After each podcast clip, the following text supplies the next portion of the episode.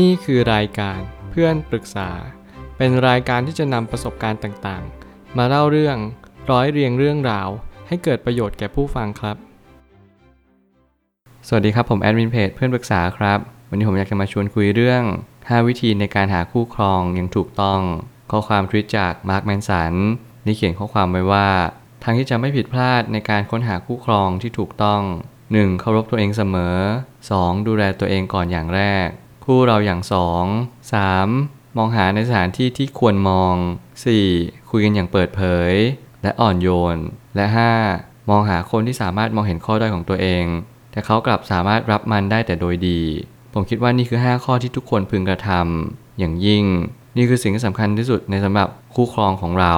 นั่นก็คือทุกคนต้องมีไม่มีข้อยกเว้นใด ๆ เลย ใครที่กำลังตามหารักแท้ แล้วใครที่กำลังตามหาแฟน ทุกคนล้วนต้องเริ่มต้นจาก 5 ข้อนี้เป็นอันดับแรก แล้วสิ่งที่สำคัญกว่านั้น ถ้าเกิดสมมติคุณไม่รู้ว่าคุณจะหาคู่ครองที่ถูกต้องแล้วก็มีความสุขได้อย่างไร คุณจงเรียนรู้จากการรักตัวเองและเคารพตัวเองก่อนเสมอถ้าไม่เช่นนั้นคุณจะไม่รู้เลยว่า คุณควรจะอยู่ตรงจุดไหน บนความสัมพันธ์ ผมไม่ตั้งคำถามขึ้นมาว่า การหาคู่ครองที่จะเข้ากันกับเรา ไม่ใช่เรื่องง่าย แต่แน่นอนก็ไม่ใช่เรื่องยากจนเกินไปเช่นกัน ผมคิดว่าในการหาคู่ครองที่ใช่จริงๆเนี่ยมันไม่ใช่เป็นการที่เราต้องไปตามหาหรอก เพียงแต่ว่าเราแค่เข้าใจ และตระหนักรู้ว่าความรักที่แท้จริงไม่ได้เกิดจากสิ่งภายนอก แต่มันล้วนแต่เกิดจากสิ่งภายใน ไม่ว่าจะเป็นหนังสือจิตวิทยาหรือพัฒนาตนเอง ทั้งสองบทนี้ได้เน้นย้ำเราว่า เราทุกคนกำลังเดินทาง บนสถานที่ที่ค่อนข้างเสี่ยงอันตราย ไม่ว่าจะเป็นการเลือกคู่แบบผิดวิธี ไม่ว่าจะเป็นการโทษตัวเองหรือไม่เคยรักตัวเองผมว่าสิ่งเหล่านี้เป็นสิ่งที่เราจะต้องระมัดระวังอย่างยิ่ง เพราะไม่เช่นนั้นมันก็จะเป็นปัญหาที่บานปลายไปมากกว่าเดิม หลายครั้งที่เรากำลังหลงรัก แต่เราไม่รู้หรอกว่านี่คืออาการของความหลง ไม่ใช่รัก เพราะรักก็คือรัก หลงก็คือหลง เราแยกออกจากกัน คุณสมบัติเด่นที่สุดของชีวิตคู่คือ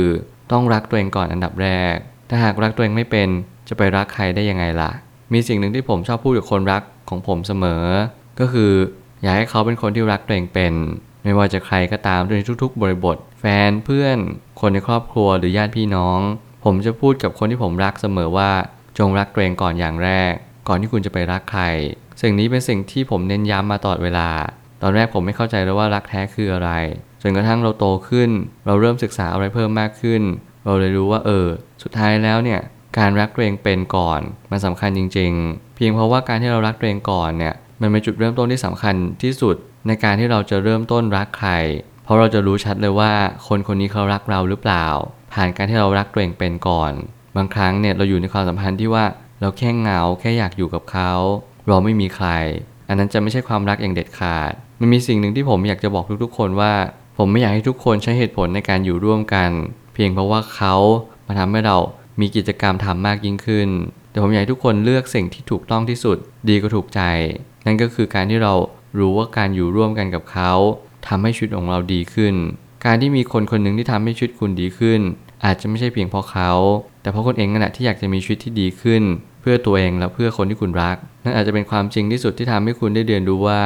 การรักตัวเองและการรักคนอื่น เป็นสิ่งที่ทำให้คุณอยากจะดีขึ้นในทุกๆวันและมันเป็นสิ่งมหัศจรรย์ของโลกใบนี้เลย บางครั้งสถานที่ที่เรามองหาคู่ครองก็สำคัญ อย่างเช่น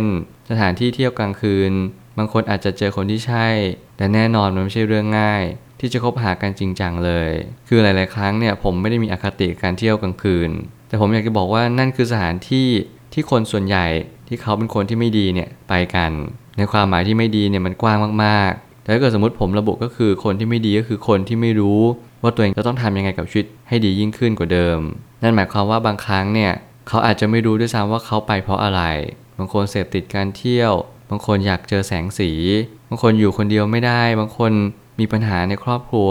ก็เลยออกไปเที่ยว บางคนอาจอกหักมา หรือว่าโดนทิ้งมาสิ่งต่างๆ เหล่านี้ผมกำลังจะบอกว่า การเที่ยวไม่ใช่การแก้ปัญหา แล้วคนส่วนใหญ่เลือกที่จะไปเที่ยวเพราะไปหนีปัญหาหรือว่าแก้ปัญหาเสียมากกว่านั่นอาจจะเป็นความหมายที่ผมกำลังจะสื่อว่า คนส่วนใหญ่นั้นไม่ดีในสถานที่อโคจร ผมพยายามจะตั้งคำถามว่า เอ้ย เราก็เป็นคนดีได้นะในการที่เราไปเที่ยวกลางคืน นฐานะที่ผมเคยไปเที่ยวกลางคืนอยู่บ่อยครั้ง จนทำให้ผมมีอาการรู้สึกว่าเออ ขาดไม่ได้การเที่ยวกลางคืน อาจจะใช้คำว่าเสพติดในการเที่ยวก็เป็นไปได้เหมือนกัน ผมก็ย่อมกล้าพูดตรงนี้เลยว่า การเที่ยวกลางคืน มีแต่แสงสีมันเป็นเพียงแค่ภาพมายาเท่านั้นเอง คุณจะไม่สามารถนำสิ่งใดกลับมาใช้ชีวิตได้เลย เว้นเสียจากคุณจะเรียนรู้ว่าคนคนนี้ก็เป็นคนที่ดีจริง ๆ มันมีหลายคนที่เขาเจอกันที่เที่ยว แล้วก็รักกันจริง เพียงแต่ว่าคุณจะต้องไตร่ตรองว่าเขาเป็นคนแบบไหน เขามาเที่ยวเพราะเหตุผลอะไร การที่คุณรู้จักเขา การที่คุณศึกษาดูใจกับเขาเนี่ย เขาเป็นคนที่โอเคสำหรับคุณจริงๆหรือเปล่า ส่วนสถานที่อื่นไม่ใช่ว่าคุณจะต้องไม่ระมัดระวัง ไม่ว่าจะเป็นเพื่อนของเพื่อน สถานที่สัมมนา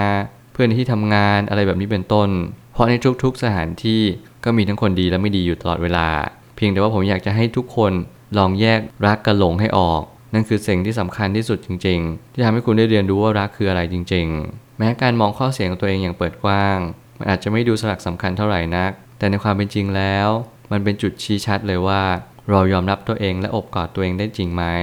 สิ่งหนึ่งที่ผมเชื่อว่ามันสำคัญไม่แพ้กันกับการรักตัวเอง ก็คือการยอมรับสิ่งที่ตัวเองเป็น มีคนหลายคนรังเกียจตัวเอง รังเกียจปูมหลังของตัวเอง รังเกียจญาติพี่น้องของตัวเอง ไม่ชอบสิ่งตัวเองเป็น และไม่หนำซ้ำก็ไม่เคยภูมิใจสิ่งที่ตัวเองกระทำลงไปเลย อาจจะเป็นสาเหตุที่สำคัญที่ทำให้คุณ ไม่เคยที่จะแสดงความเป็นตัวเองออกมา มีหลายคนพยายามคบหาใครสักคนหนึ่งด้วยการที่คุณไม่เคยเป็นตัวเอง คุณไม่เคยแสดงสิ่งที่คุณเป็นจริง ๆ หรือในขณะเดียวกันคุณกำลังแสดงสิ่งที่คุณไม่เป็นตัวเองนั่นแหละ ออกมาให้เขาได้รับรู้ จนเขาเชื่อว่านั่นคือสิ่งที่คุณเป็นจริง ๆ ผมคิดว่านั่นจะเป็นปัญหาต่อไป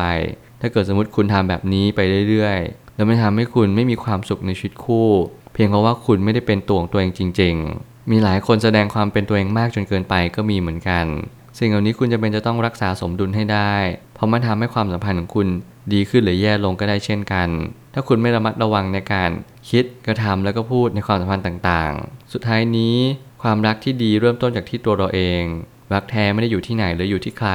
ปัญหาความสัมพันธ์ต้องแก้ให้จุดเริ่มต้น คือความคาดหวังในความสัมพันธ์จนมากเกินพอดี เข้าใจว่าคู่ครองที่ดีที่สุดไม่มีอยู่จริง ใครที่กำลังหลงทิศหลงทาง หลงคู่ครอง หรือว่าคิดซะว่าวันนี้ฉันเจอคนที่ดีขนาดนี้แล้ว อนาคตฉันจะเจอคนที่ดีกว่านี้อีก จงอย่าคิดอย่างนั้น